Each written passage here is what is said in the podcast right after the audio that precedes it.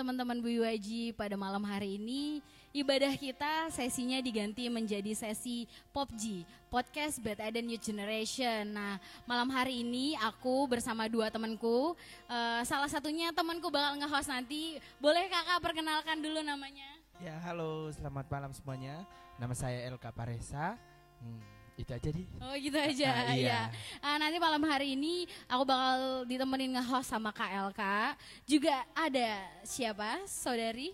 Halo, selamat malam teman-teman WIG. Sudah tahu semuanya, nama aku Yudita. Oke okay, Yudita. Nanti kita bertiga bakal uh, podcast ini tuh membicarakan tentang firman gitu, ya, membahas lebih dalam tentang firman, benar, terutama khususnya uh, sharing firman yang udah dibagikan di Zoom meeting pemuda remaja iya, gitu. Ya, okay. Nah malam hari ini uh, eh, KLK mau memperkenalkan seseorang. Hmm, kayaknya bukan cuma kita bertiga deh yang akan bercuap-cuap di depan ini. Oh, benar, nah, benar. Karena kita terlalu belia iya. buat ter ngobrolin firman nah, bertiga. Tentunya gitu. kalau tanpa narasumber yang sangat uh, mungkin boleh dikatakan sangat memiliki banyak pengalaman ya. Wow, kan? siapa itu Kak Penasaran. Iya dong. Penasaran. Iya. Oke, langsung saja kita panggilkan ya boleh, narasumber okay, kita boleh. malam hari ini uh, Bapak Pendeta Aswin. Boleh Yeay, bergabung bersama kita. Oke. Okay. Ya, untuk uh, teman-teman semuanya, uh, untuk diketahui tema kita seperti yang sudah dikatakan tadi sesuai dengan firman Tuhan yang sudah uh, kita bahas kemarin Ya itu boleh dikasih tahu lagi biar teman-teman okay. makin tahu uh, ya. Temanya ini agak ke English Englishan gitu. Oh, oh iya, iya. Jadi tema kita selama bulan ini tuh self control. Self control. Ngerti gak Kak Elka? Li uh, iya, tahu belibet gak? Aku, enggak. Aku, oh enggak. iya. Coba Kak Elka. Self control. Oh, boleh, Coba Yudita. Self control. Oh boleh, enggak belibet sedikit enggak apa-apa ya. Iya enggak apa-apa. Jadi self control ini uh, kalau secara alkitabiah itu namanya penguasaan diri penguasaan ya. Penguasaan diri kakak-kakak yang sekolah Alkitab nih tolong iya. gitu. Nah, kita selama sebulan ini akan ngebahas itu ya kak ya. Benar, benar sekali. Nah, oke, okay. okay, gimana nih? Gimana? Ya, sudah ada pakar. Sudah ada narasumber di sini. Mm-hmm. Uh, sebelum itu kita akan buka dengan Oh ya, oke. Okay. Iya. Sebelum kita mulai perbincangan kita pada malam hari ini, kita mau naikkan satu pujian dulu. Ku ingin menikmati pribadimu Tuhan. Haleluya Yesus. Terima kasih ya Allah. Kami mau menikmatimu pada malam hari ini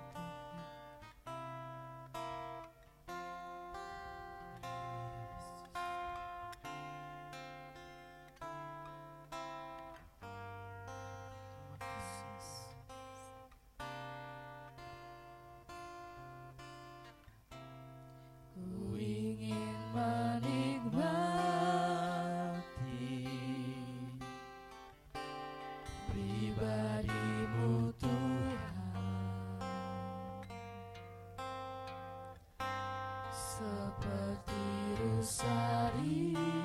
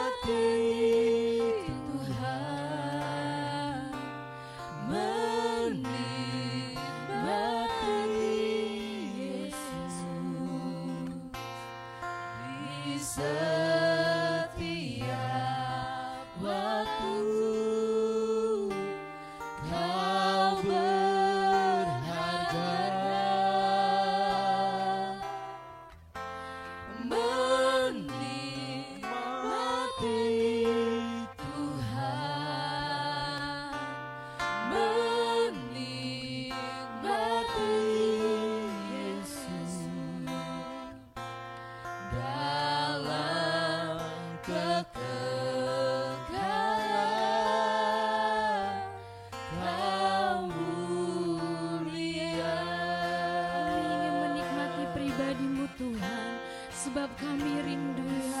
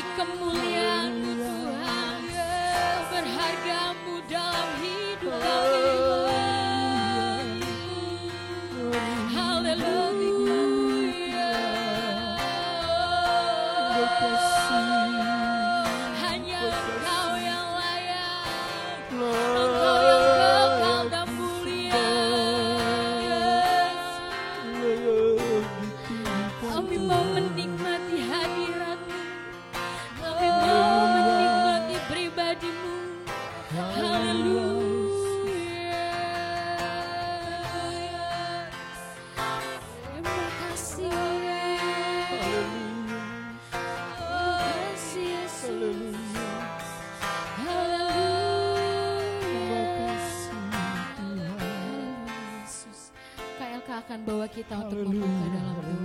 Haleluya. Haleluya Yesus. Bapa di sorga, kami bersyukur buat kesempatan yang indah malam hari ini.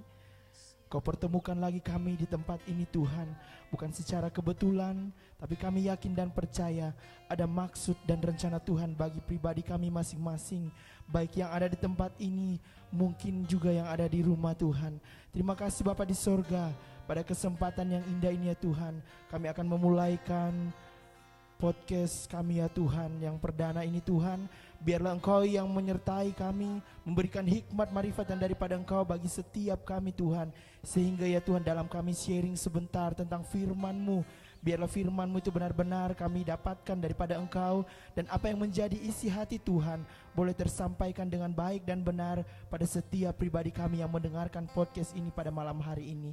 Terima kasih Bapak di sorga, terima kasih Roh Kudus. Kami buka podcast perdana Bad Eden Youth Generation pada malam hari ini dan kami alaskan doa kami hanya di dalam nama Tuhan Yesus Kristus yang adalah Tuhan dan Juru Selamat kami yang hidup. Haleluya. Amin. Amin. Oke, jadi sesuai dengan intro kita yeah. pada malam hari ini. Eh tadi, tadi intro di awal ya kak ya. Awal, kita mau bahas tentang firman, tapi lebih ke apa ya bahasa sehari-hari kita sebagai kaula muda ala, kali ya ala, ala, ala, ala anak muda anak gitu muda. biar teman-teman di rumah juga Bisa. nyampe gitu dapat uh. lebih ke bahasa sehari-hari kita iya, praktikal sehari-hari kita Betul. juga di kehidupan sehari-hari gimana nih KLK gimana nih KLK? untuk pembukaannya nah, pada malam hari ini ya seperti yang sudah di, kita dengarkan kemarin mengenai self control ini ya kan uh, di sini saya ada catatan ya kan Uh, karena kemarin juga ada sempat catat sedikit-dikit. Luar iya. biasa sekali. Ya mumpung lagi dekat sama bapaknya ini. Oh. Ya. Jadi penguasaan diri itu uh, adalah pengendali uh, sama juga dengan pengendalian diri, terus menahan diri. Kalau menurut firman Allah, kemampuan seseorang untuk memanage jiwanya, ya kan? Nah, uh, malam hari ini mungkin akan ada beberapa pertanyaan ya kan yang akan kita uh, tanya sama Kak Aswin. Uh, yang pertama sih mengenai self control sendiri itu apa sih? Uh, kan dalam Alkitab banyak ya kan mengenai uh, penguasaan diri uh, tentang nafsu atau uh, banyaklah pokoknya itu. Ya malam hari ini kita akan mulai dengan uh, mungkin bisa Kak Aswin jelaskan kembali self control itu apa sih yang yang sangat-sangat dibutuhkan oleh anak-anak muda zaman sekarang, milenial-milenial zaman sekarang, ya. Jadi ya boleh sambil dikasih lagi firman ayat-ayat firman ayat-ayat pendukungnya, ya kan? Ya, silakan Kak Aswin. Oke, terima kasih. Jadi saya juga mengucapkan uh, atau menyapa selamat malam untuk teman-teman uh, atau rekan-rekan pemuda, remaja yang sedang mengikuti uh, podcast malam hari ini dan uh, kesempatan ini kembali kita dikasih kesempatan untuk kembali uh, berbicara tentang self control ini. Mungkin dalam konteks secara anak muda karena memang penguasaan diri ini kan diperlukan untuk setiap manusia, baik yang muda, baik sampai kepada yang usia tua karena memang kita lihat rupanya penguasaan diri ini bukan hanya sekedar dibutuh dalam konteks uh, sebagian orang-orang muda saja, tetapi kita lihat karena banyak kasus yang terjadi orang yang sudah dewasa yang seharusnya sudah menjadi teladan dan memberikan warisan yang baik kepada generasinya justru ada orang-orang yang lepas kendali gitu ya tidak mampu menguasai diri baik dalam bersikap, bertutur kata, berperilaku, Nah, bahkan ada tindakan-tindakan yang ekstrim yang melanggar moralitas, bahkan melanggar aturan-aturan yang sudah dibuat oleh negara dan sebagainya.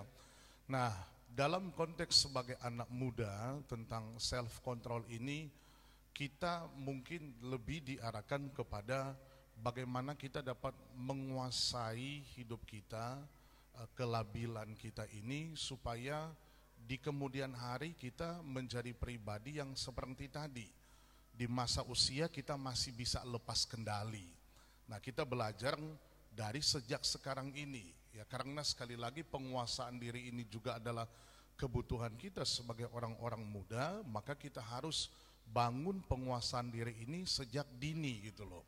Nah, sekali lagi dalam konteks kita sebagai anak-anak muda, penguasaan diri ini mungkin lebih dominan kepada aspek hari-hari kita, mungkin dalam pendidikan. Contohnya ya kita memang harus fokus gitu. Jangan teralihkan dengan tawaran-tawaran yang di luar dari pendidikan kita. Mungkin ada bagian-bagian khusus yang harus kita kerjakan sesudah kita melakukan kewajiban dalam pendidikan. Tetapi ingat, sebagai orang yang duduk dalam bangku pendidikan, tujuan dan fokus kita adalah pendidikan itu sendiri. Ada masa, ada waktu kita akan menyelesaikan hal itu.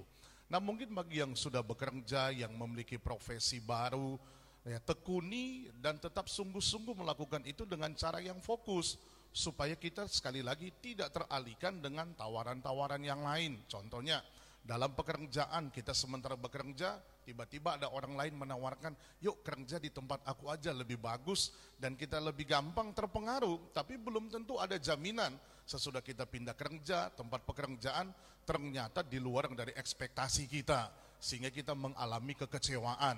Nah mungkin dalam konteks pergaulan, nah jangan cepat-cepat kita mengambil keputusan yang salah, ditawarkan mungkin barang-barang yang melanggar hukum atau sesuatu yang membuat kita terpisah dari rekan-rekan tempat di mana kita bergereja, beribadah, atau melakukan sesuatu pelanggaran yang menyakiti hati orang tua kita, ya kita harus belajar menguasai diri dari sejak muda kita. Sekali lagi dalam konteks pendidikan, dalam pekerjaan, dalam pergaulan, terlebih dalam iman kita kepada Tuhan. Karena soal iman, tua muda sama-sama memiliki iman dan kita harus fokus kepada yang satu ini yang namanya self control gitu. Kira-kira saya rasa untuk anak muda seperti itu gitu. Mungkin ada yang mau ditanyakan kembali, silakan gitu. Ya, berarti uh, pada intinya kita harus belajar self control itu mulai dari usia dini, ya kan? Oh, iya benar, ya. benar, Kalau bisa secepatnya mungkin eh, teman-teman uh, juga yang ada di luar sana, mungkin ada juga keluarga muda ya yang lagi menonton, boleh, boleh dong ajarin anak-anaknya ya, iya, benar, mulai self control itu dimulai dari sekarang, ya oh, kan? Iya benar, uh, benar. Uh, kalau aku sih uh, suka baca-baca artikel psikologi ya kak nyambung juga mungkin ya.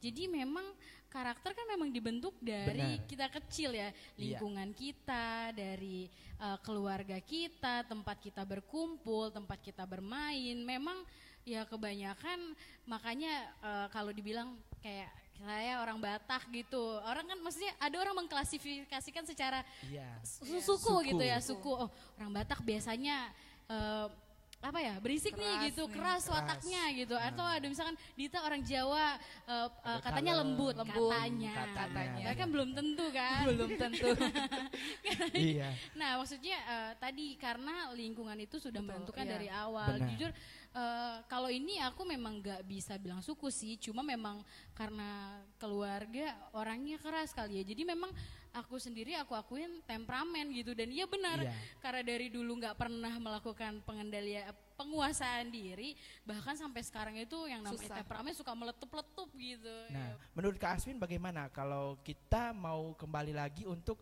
uh, menimbulkan atau supaya self control itu ada dalam ada kembali dalam diri kita dari dulu kan kita kecil mungkin seperti katanya Siska tadi kita hidup dalam keluarga yang sangat temperamen. Jadi kadang kita juga nyeletup nyeletup aja gitu kan. Ya. Meletup iya, meledak gitu, meledak ya, gitu iya bahasa anak muda ya oke. Okay. ya bagaimana menurut Kak Afin uh, caranya supaya kita bangkitkan kembali ya dalam diri kita sebagai anak-anak muda Oke, okay, eh, saya coba mengawali begini ya. Um, secara umum kita harus memahami bahwa semua orang itu wajib memiliki penguasaan diri. Gitu. Penguasaan diri ini tidak hanya sekedar terbentuk karena faktor keagamaan atau satu uh, faktor dalam bentuk kepercayaan. Contohnya kita sebagai orang-orang Nasrani, anak-anak Tuhan, oh self control itu hanya bagian atau hanya milik dari orang-orang percaya. Tidak. Nah, self control ini harus dimiliki oleh semua orang. Cuman persoalan adalah apakah orang mengetahui adanya penguasaan diri. Itu persoalannya. Karena kita melihat dalam konteks iman Kristen, keluarga-keluarga Kristen aja kadang belum memahami apa sebenarnya penguasaan diri itu. Sehingga tadi eh, saudari Siska bilang oh sepertinya suka meledak-ledak. Sebenarnya bukan masalah meledak-meledak karena memang sudah dibangun jadi sebuah kebiasaan. Nah, sesuatu yang dimulai dari kecil dan dibiasakan akan menjadi kebiasaan. Makanya orang bilang bahwa orang bisa karena biasa. Gitu. Jadi bukan karena faktor suku. Saya sering kali uh, berbicara tentang pranikah bagi orang-orang muda yang mau menikah masuk dalam rumah tangga. Saya selalu bilang karena dua pasangan yang ketemu ini dilahirkan dari keluarga yang berbeda, cara didik yang berbeda, latar belakang sosial yang tidak sama, tiba-tiba bertemu kan ini repot gitu loh. Yang satu dididik dengan cambuk, yang satu dididik dengan hanya kata-kata atau kalimat yang halus. Nah ketika mereka berumah tangga dan punya anak makin bingung lagi. Mau dipakai jurus siapa ini? Mau pakai jurus suami, pakai jurus iya. istri gitu. Jadi memang ini semua harus diawali dari sejak kita kecil, dibiasakan iya. dari sejak kecil. Ini memang adalah tanggung jawab orang tua kepada anak-anak sehingga apabila orang tua mengajarkan tentang penguasaan diri kepada anak-anak, maka sejatinya anak-anak ini akan mengerti apa itu penguasaan diri. Dan kelak kemudian hari mereka akan bersikap seperti yang diajarkan oleh orang tua. Ingat, guru yang baik dalam sejarah kehidupan manusia dan dunia ini bukan guru di sekolah, bukan guru di gereja, guru yang terbaik adalah orang tua kita masing-masing.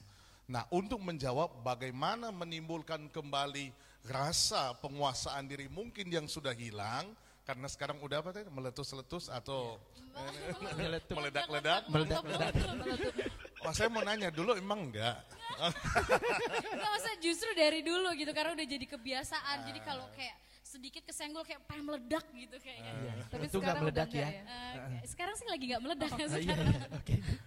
Iya, dan akhirnya itu membuat membentuk kita menjadi sebuah gaya hidup atau sebagai identitas. Iya. Jadi contohnya kalau kita ketemu dengan teman-teman sahabat-sahabat dari Medan, Sumatera Utara, ketika ngomongnya, oh itu orang Medan pasti. Karena memang sudah terbentuk sehingga menjadi sebuah identitas atau gaya hidup.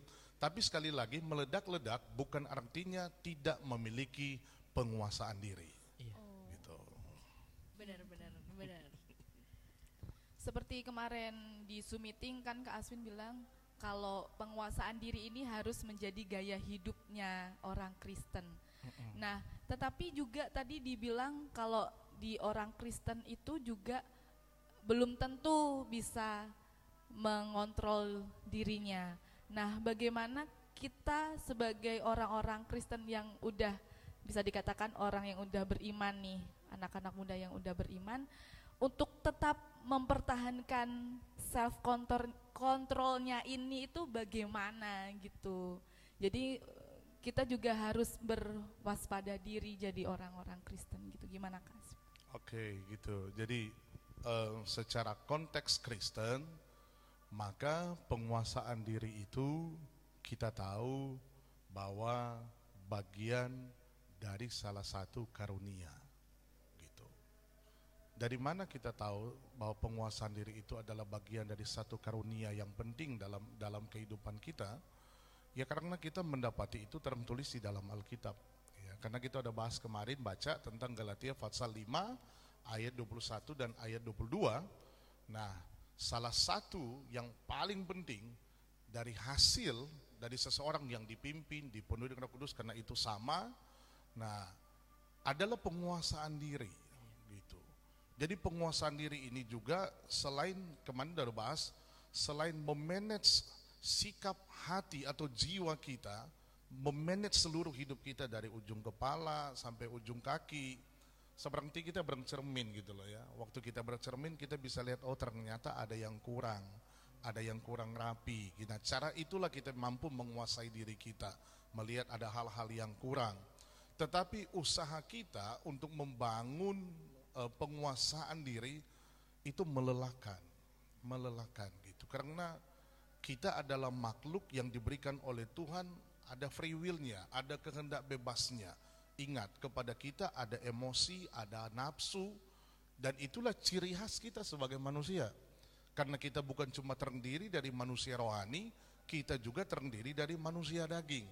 Nah, yang harus kita pelajari adalah bagaimana mematikan setiap yang namanya daging itu di dalam hidup kita. Iya, di dalam daging itu ada marah, ada pahit, ada nafsu jahat, ada penyembahan berhala, pertikaian, perkelahian, kebencian, banyak gitulah. Nah, makanya saya bilang tadi, usaha kita akan melelahkan kalau kita tidak melibatkan sang pemberi penguasaan diri dalam hidup kita. Ini kan maksudnya ini bahasa firman ya bahasa hamba Tuhan. Kalau aku, kalau aku nih kak maksudnya mau share enggak maksudnya sharing aja mungkin teman-teman Iya, pun ngerasain gini. Aku pernah kesel banget sama orang. Wah gitu, tapi ini eh, maaf ya di gereja gitu kan. Maksudnya kan di dalam gereja kan eh, ya kita harus menunjukkan kasih sekalipun kita marah, nggak boleh kita tunjukkan kan gitu. Bukannya munafik, tapi maksudnya lebih menahan gitu. Tapi kesel banget, marah banget. Terus yang bikin sadar itu untuk mengendalikan diri karena ngelihat orang yang kita marahin itu kayak dia lagi diem aja santai. Terus kayak ngerasa, wah ngabisin tenaga banyak banget buat marah gitu. Benar, Dari benar, situ benar. belajar langsung kayak mengintrospeksi diri kayak apa eh, ketika kita marah kalau nggak kita sampaikan dengan baik orang itu belum tentu merasa dia salah jadi sebenarnya tadi pengendalian diri pun kita harus cari ininya dulu kali ya kayak akarnya dulu Cari untuk kita mengendalikannya iya begitu ya seperti itu kalau yang aku alami ini bahasa sehari-hari ya kak kita anak muda kayak gitu Iya, maksudnya gini ya. Mungkin banyak orang tanya, boleh nggak marah? Uh, Susah. Hah? boleh Susah nggak? Nggak tahu, tapi boleh dong kan boleh. kita punya emosi kak Nah itu yang saya bilang tadi. Memang Tuhan ciptakan kepada kita manusia ada emosinya. Marah boleh. Marah terhadap sesuatu yang jahat itu halal. Karena kalau kita membiarkan, maka sesuatu yang buruk atau negatif akan terjadi. Mungkin cara marah kita yang harus kita manage. Iya. itu dia itu itu contoh dari pengendalian diri juga kan kak Benar. Gitu. Caranya aja. Caranya. Mungkin seharusnya ngomong kenceng, marahnya lain. Eh Pelan. kamu ya. Ah. harus sayang belajar sama saya orang Jawa kayaknya. Dita aku sayang oh emang tapi Dita lembut ya kalau mau tanya Ini aku kasih cerita nih. Em, ada ada bahasa yang dipakai oleh ibu gembala kepada em, rekan-rekan hamba Tuhan pengerja di satu tempat. Jadi waktu lagi cuci piring, em, tiba-tiba piringnya jatuh pecah. Nah ibu gembalanya bilang, aduh kamu hati-hati gitu. Kamu hati-hati supaya kamu jangan sampai kena beling. Itu kan bagus sekali ya. Iya.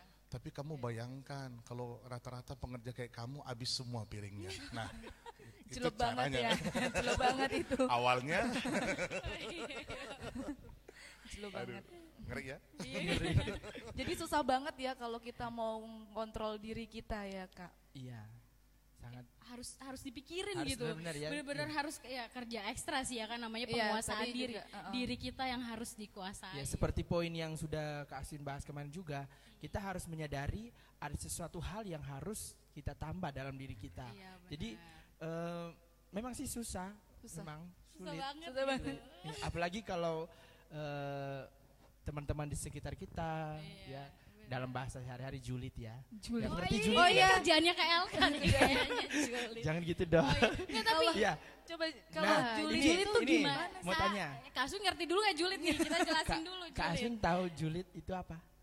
Gak tahu. Ah, Kak Asin nggak ngerti. Julid itu seperti kayak kita ngegosipin orang, tapi Iya, gosip. eh, bukan juga lebih ngegosipin kayak orang sih. eh, kayak Ngomongin. nyampein keluh kesah kita Keluh sama kesah satu kita orang sama ini satu- sih kayak Ah. kayak curhat tapi ngomongin kejelekan Ngomongin. orang sih tetap sih kak tapi kayak kita lagi melampiaskan keluh kesah kita kayak ih kak Elka nyebelin banget Dit," Iya. gitu itu Ya, kayak ya, gitu itu contoh ya, itu teman-teman, tuh ya, yang kayak gitu Itu termasuk Nah. penguasaan diri kita atau gimana Nah, kak? itu. ya gosip sih kak Gosip, intinya gosip, gitu ya. gosip. Saya gosip nih, tapi memang sebenarnya yang digosipin itu Itu dosa kenyataan. nggak ya sih? kenyataan sih Kenyataan. bukan Itu dosa nggak? Eh, berita bukan. Eh, ini pembelaan sih kak Oke, oke. Ya, Kak Asvin bagaimana?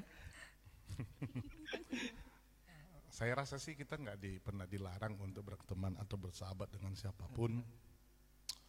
Eh, dalam hal ini mungkin ada orang-orang yang kita rasa kita percayai sehingga kita yakin bahwa kalau kita ngomong sama dia mungkin diterima atau kita akan disupport dan mungkin dia akan menjaga rahasia karena teman kita itu terkenal bisa punya kemampuan menjaga seribu rahasia gitu. Tetapi jangan salah, setiap kali kita mengucapkan sesuatu kepada orang lain, ingat ada pepatah dinding itu bertelinga. Dan Alkitab udah bilang tidak ada satupun yang tersembunyi yang tidak akan disingkapkan. Artinya gini, bahwa boleh aja kita ngomong sama siapa aja, tapi ngomong apa yang perlu aja. Kalau yang nggak perlu, ya jangan diomongin. Yeah. Karena kadang tujuan-tujuan kita ngomongin, ngomongin orang lain supaya dia mendukung kita. Lu benci dia ya, tapi lu dukung gua gitu. Cara ngobrolnya persuasif gitu, jadi orang ikut benci gitu Ya ya. makanya buat teman-teman di rumah kalau mau julid tuh julid yang baik-baik. Emang ada julid yang baik? Kayaknya nggak ada yang baik. Enggak lebih Ngomongin kayak yang penting lebih aja kayak gitu. gini sih Kak, kan kalau kita di tengah keluarga aja, kalau misalkan kakak kita atau mama kita nyebelin, pasti kan kita bilang, "Ih, nyokap gue nyebelin banget dit gitu eh Hmm. tapi sorry mamaku udah nggak ada gitu misalkan, misalkan kayak gitu kan di rumah atau eh, kayak kita ya kayak tadi aku bilang kayak kan nyebelin banget dit gitu maksudnya lebih seperti curhat tapi ya jadinya julid sih Iya. go eh, bukan gosip tapi Bukan suatu gosip. fakta Itu gitu. satu fakta, tetapi orang lain nggak tahu, yang tahu cuma Siska. Oh, iya bener. Tapi ketika Siska memberitahukan fakta ini kepada eh, Dita contohnya, mungkin Dita yang nggak yang nggak mempunyai pengalaman yang buruk terhadap LK di dalam hati menimbang-nimbang. Ah nggak juga kok, kenapa ke aku dia baik, kenapa ke Siska jahat ya gitu ya, kurang lebih gitu. Makanya lebih baik apabila ketika kita mau berteman atau mau curhat atau mau ngomong tentang sesuatu kepada sahabat teman kita ngomong aja yang perlu yang nggak perlu jangan gitu ya jadi pikirkan dulu apa yang seharusnya kita omongin memang paling enak kalau kita kasih tahu orang Ya, gitu. lega gitu kak bisa Lega ya? dilepasin Iya. gitu semuanya Yang nggak lega yang diomongin. Jadi kayak Nerima. nambah iya nerima nerima. Kalau yang tadi kak, kita harus menimang-nimang dulu apa yang harus kita katakan. Itu memerlukan waktu yang panjang untuk kita merespon gitu. Terus jadi gimana ya sikap kita untuk kita eh, ini yang harus aku katakan biar gak nyakitin orang lain. Harus oh ini biar gimana itu kak kita yang tidak bisa mengkontrol eh, diri kita. di Alkitab ditulis begini sedangkan orang bodoh akan kelihatan berhikmat kalau dia diam di dalam pembicaraan jadi seolah-olah "Wih, berhikmat banget Ayo yang diam diam. padahal ya memang bodoh gitu. nggak ngerti ngerti. diam dikirain lagi men, apa kayak mengamati. Iya. gitu ya. Sebenarnya nggak ngerti. ngerti ya ngomong apa sih gitu. Bodoh artinya tidak mengerti isi pembicaraan bukan bodoh intelektual gitu loh. Kadang kita kan masuk dalam satu pembicaraan masuk kita nyambung ngomong padahal bukan itu yang diomongin. Saya pernah punya pengalaman dulu saya pernah teledor sekali dan itu menjadi pengalaman seumur hidup saya nggak akan melakukan lagi. Jadi ada pembicaraan antara orang tua tante-tante saya kemudian saya datang saya bilang lagi bilang apa? Akhirnya saya dibilang dasar anak kecil mau tahu aja urusan orang tua. Jadi situ saya langsung oh iya ternyata ini sesuatu yang salah. Gitu. Nah jadi sehingga sebelum berucap kita juga harus memikirkan isi pembicaraan itu apa. Dan kalau saya ngomong kira-kira omongan saya diterima atau enggak? Dan sesudah saya ngomong kira-kira memberi pengaruh dampak atau tidak jangan-jangan itu menjadi suatu ancaman buat diri sendiri ya karena biasanya sesudah kita ngomong baru kita menyesal aduh kenapa ya aku ngomong iya benar Kayak malu gitu. nggak ya. dipikirin Iya. dulu sebelum ngomong Nyesel gitu, ya gitu di kemudian nyesel hari. sendiri emang ini pekerjaan ekstra tapi ya mungkin memang harus dimulai karena dampaknya panjang itu tadi ya kak Iya, ya dan harus dibiasakan. Iya karena Oh, orang yang iya. biasa ngomong ngomong kotor, ngomong kasar, dia untuk ngomong jangan kan ngomong sopan, ngomong biasa aja susah gitu. Iya. Apalagi untuk ngomong sopan bertemu dengan orang tua gitu. Memang ya sulit sih harus dipikirin lagi.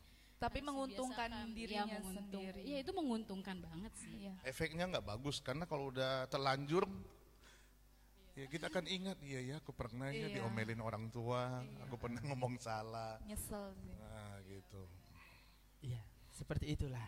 Jadi eh, berbicara tentang pengalaman nih ya kan. Nah, Yes. tadi Kak Asyun sudah. Nah, Kak Dita nih kita tanya ya, mungkin punya pengalaman ya mengenai pengendalian diri ini. Diri, Heeh. Iya benar. Kalau dibilang tadi orang Jawa orangnya halus-halus, enggak loh teman-teman. Kasar ya kulit. Kasar kulitnya hitam soalnya. tapi gitu.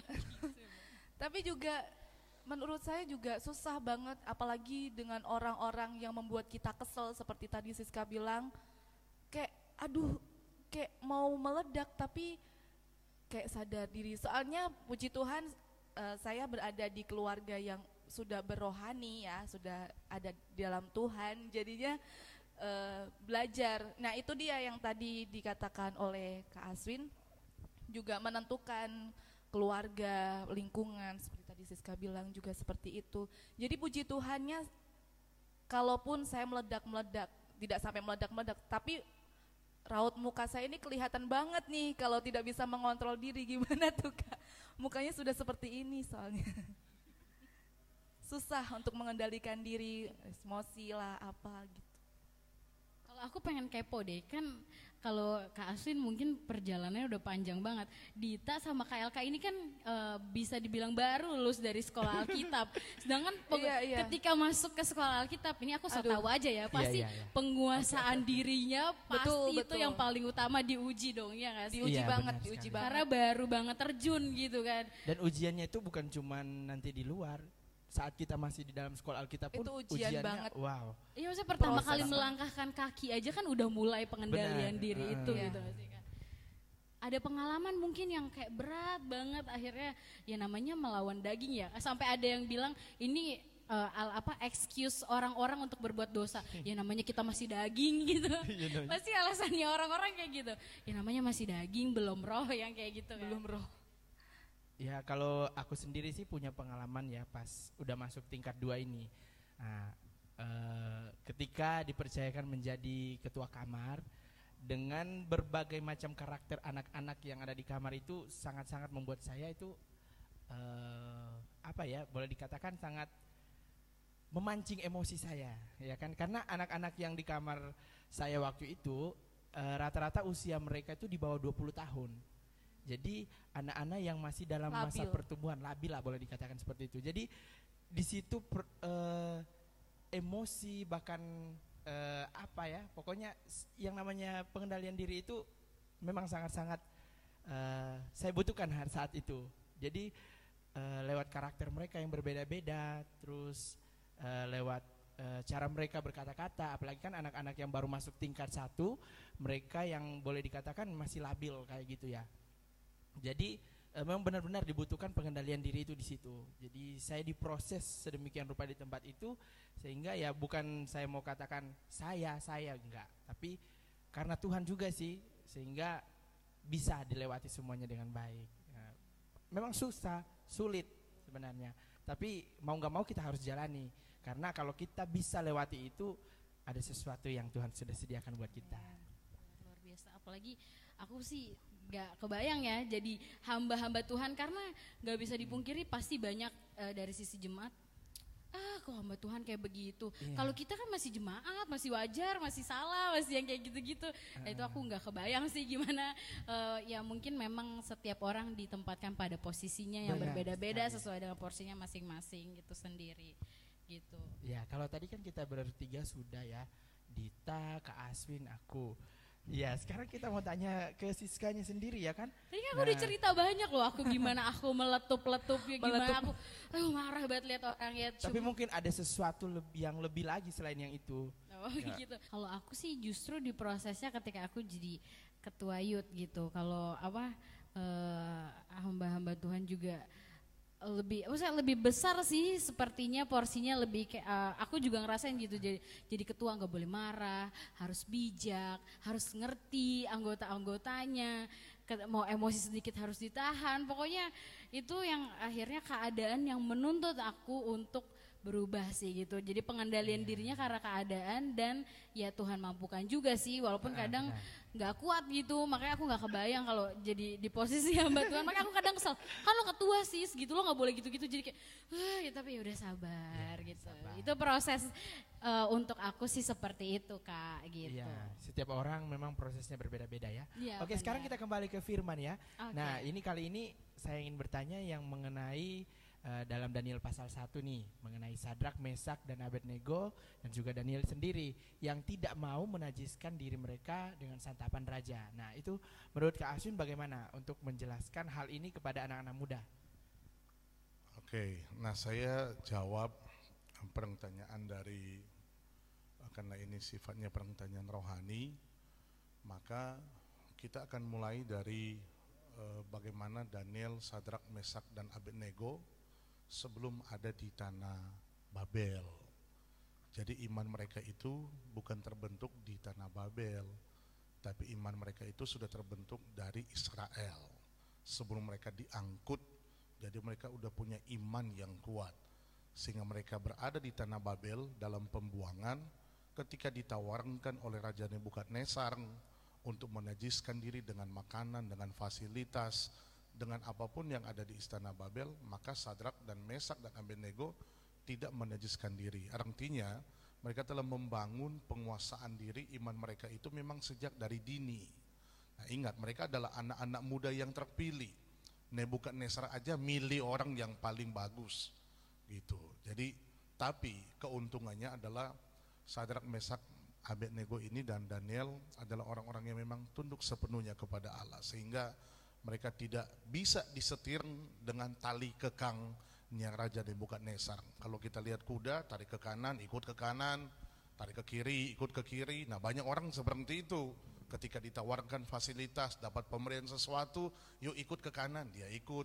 Tinggalkan agama, tinggalkan agama, tinggalkan iman, tinggalkan iman, tinggalkan orang tua, tinggalkan orang tua. Iya. Tapi Sadrak, Mesak, dan Abednego tidak.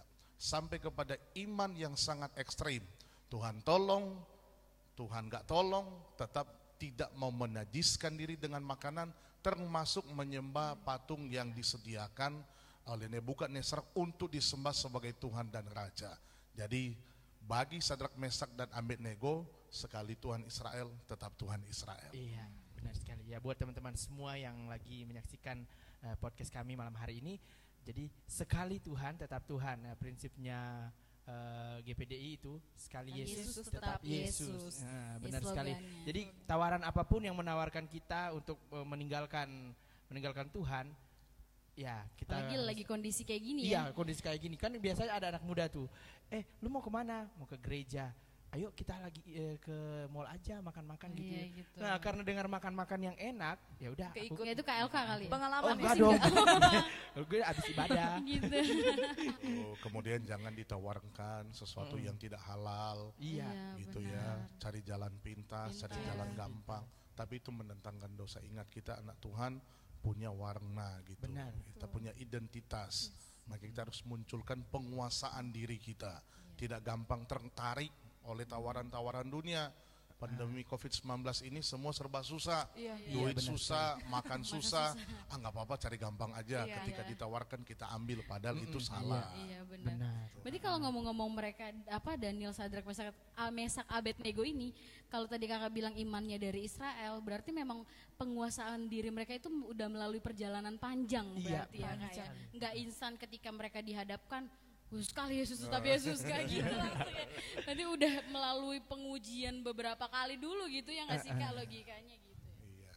Yes. Kalau saya saya tambahkan aja mungkin sebagai firman yang sangat mumpuni gitu. Contoh ini Rasul Paulus Galatia pasal 2 ayat 20. Nah, bukan aku lagi yang hidup dalam aku tapi Kristus yang hidup di dalam aku. Tapi ingat itu sesudah dia mengalami banyak tantangan ya pernah dicambuk 39 kali, wah itu repot. Dilempari batu, dirajam batu, ditolak, dianiaya, wah semua dia udah alami. Tapi tiba pada kesimpulan, ya memang bukan aku lagi yang hidup, yeah. tapi Kristus yang hidup di iya, dalamnya gitu. Kalau kata lagu jujur bahkan di dalam api pun kukan menyembahmu gitu. Wah, itu udah itu, wah, udah itu pengendalian yang sangat luar iya, biasa karena yang dilawan diri sendiri. Saya berharap selain api tetap di tempat es juga tetap Bukan di api dong. Iya. Iya gitu. Oke, okay. uh, eh, udah cukup berat banget ya perbincangan kita pada malam hari yeah. ini. Tapi uh, simpel sih, mudah Iya. dimengerti, bahasa sehari-hari juga. Kita belajar gimana caranya kita mengendalikan diri kan Kak Elka ya. Iya. Apalagi kita anak-anak muda Benar yang sekali. kayak Masih- aku, mudah meledak-ledak. Ya ju- uh, juga untuk pelajaran buat teman-teman ini bukan menggurui sih. Berhati-hatilah dalam bersosial media, Iya, benar dalam sekali. mengungkapkan emosi di sosial media Betul. gitu. Emosinya terkuap semua ketika sudah pegang handphone, sudah mau Iya. update status, itu udah Tadi kata Kak Aswin yang di awal, ketika sudah dilakukan, ketika sosial media udah dilihat orang, aduh kenapa ada tulis nyesel. itu ya, gitu, aduh, padahal nggak maksud itu. Ya, kadang Heeh. kalau udah dilempar di media kan orang udah salah Udah. persepsi gitu. Misalkan kayak eh, mungkin eh, saat itu keypad titiknya tuh nggak berfungsi, tiba-tiba jadi tanda seru gitu. Tapi orang langsung bilang, ih marah-marah di sosial Marah-marah. media gitu. Ya itu suatu contoh penguasaan diri juga sih dalam bersosial media.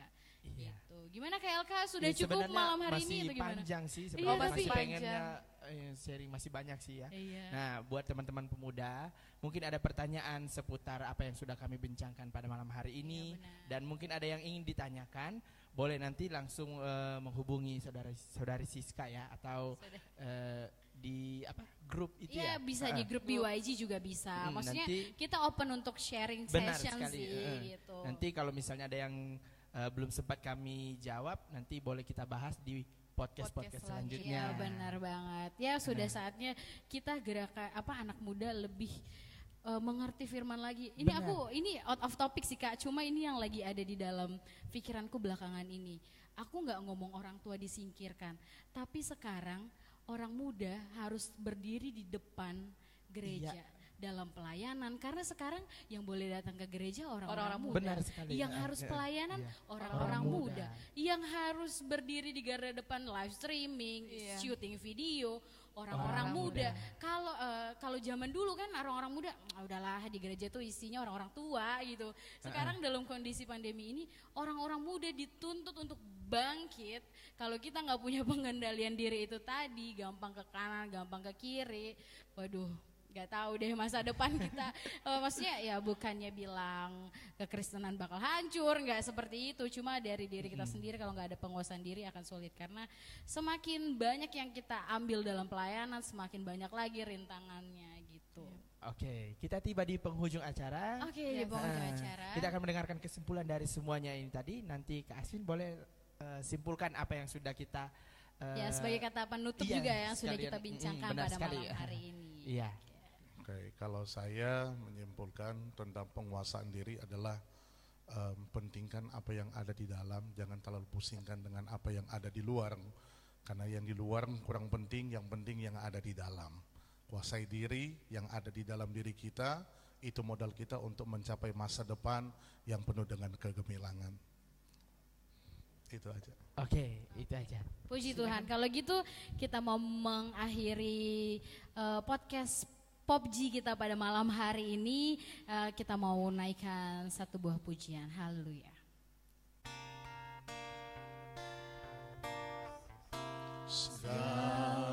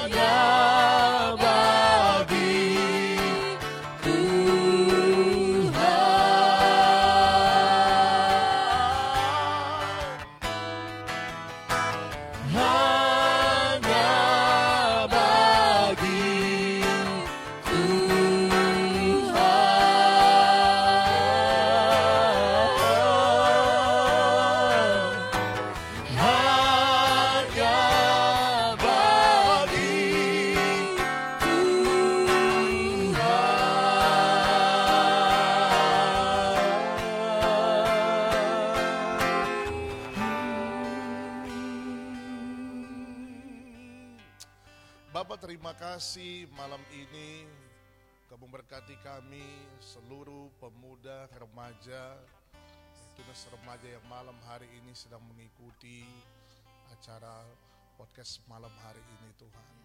Biar kami masing-masing tidak ada yang terkecuali. Baik kami yang ada di tempat ini buat rekan-rekan yang ada di rumah atau siapa pun yang sedang mengikuti acara pada malam hari ini. Berikan kemampuan kepada kami untuk kami dapat menguasai diri kami.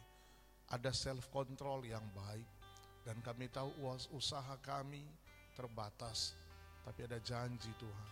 Apabila engkau memenuhi kami dengan kuasa roh kudus maka di dalamnya ada penguasaan diri yang luar biasa.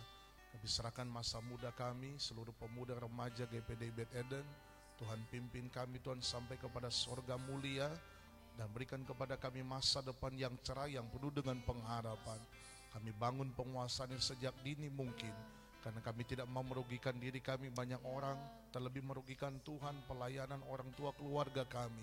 Tapi kami mau menjadi berkat pengaruh dampak yang baik Amen. untuk Tuhan dan bagi sesama Amen. kami. Terima kasih Bapak buat malam hari ini. Kami yakin tidak ada satupun di antara kami yang tidak diberkati Tuhan. Berkati pendidikan kami, berkati pekerjaan kami, berkati keluarga kami, masa depan kami. Kami yakin selama kami tunduk kepada Tuhan, menempatkan Tuhan di atas segala-galanya, maka Tuhan akan beracara, bertindak dan memberi yang terbaik kepada kami. Terima kasih buat malam ini. Kami akan mengakhiri, menyudahi, menyelesaikan podcast pada malam hari ini hanya di dalam nama Bapa, Putra dan Roh Kudus, yaitu dalam nama Yesus. yang Kami memberkati, menerima berkat yang dari Allah Bapa, cinta kasih sayang dari Tuhan Yesus Kristus, kekuatan penghiburan, damai sejahtera sukacita dari Allah Roh Kudus menyertai, memberkati, melingkupi hidup kami baik sekarang, besok sampai Tuhan Yesus datang pada kali yang kedua dalam berkat namamu kami berdoa dan kita semua yang diberkati Tuhan sama-sama kita katakan Amin. Puji Tuhan. Sampai jumpa di podcast berikutnya. Berkati. Tuhan berkati.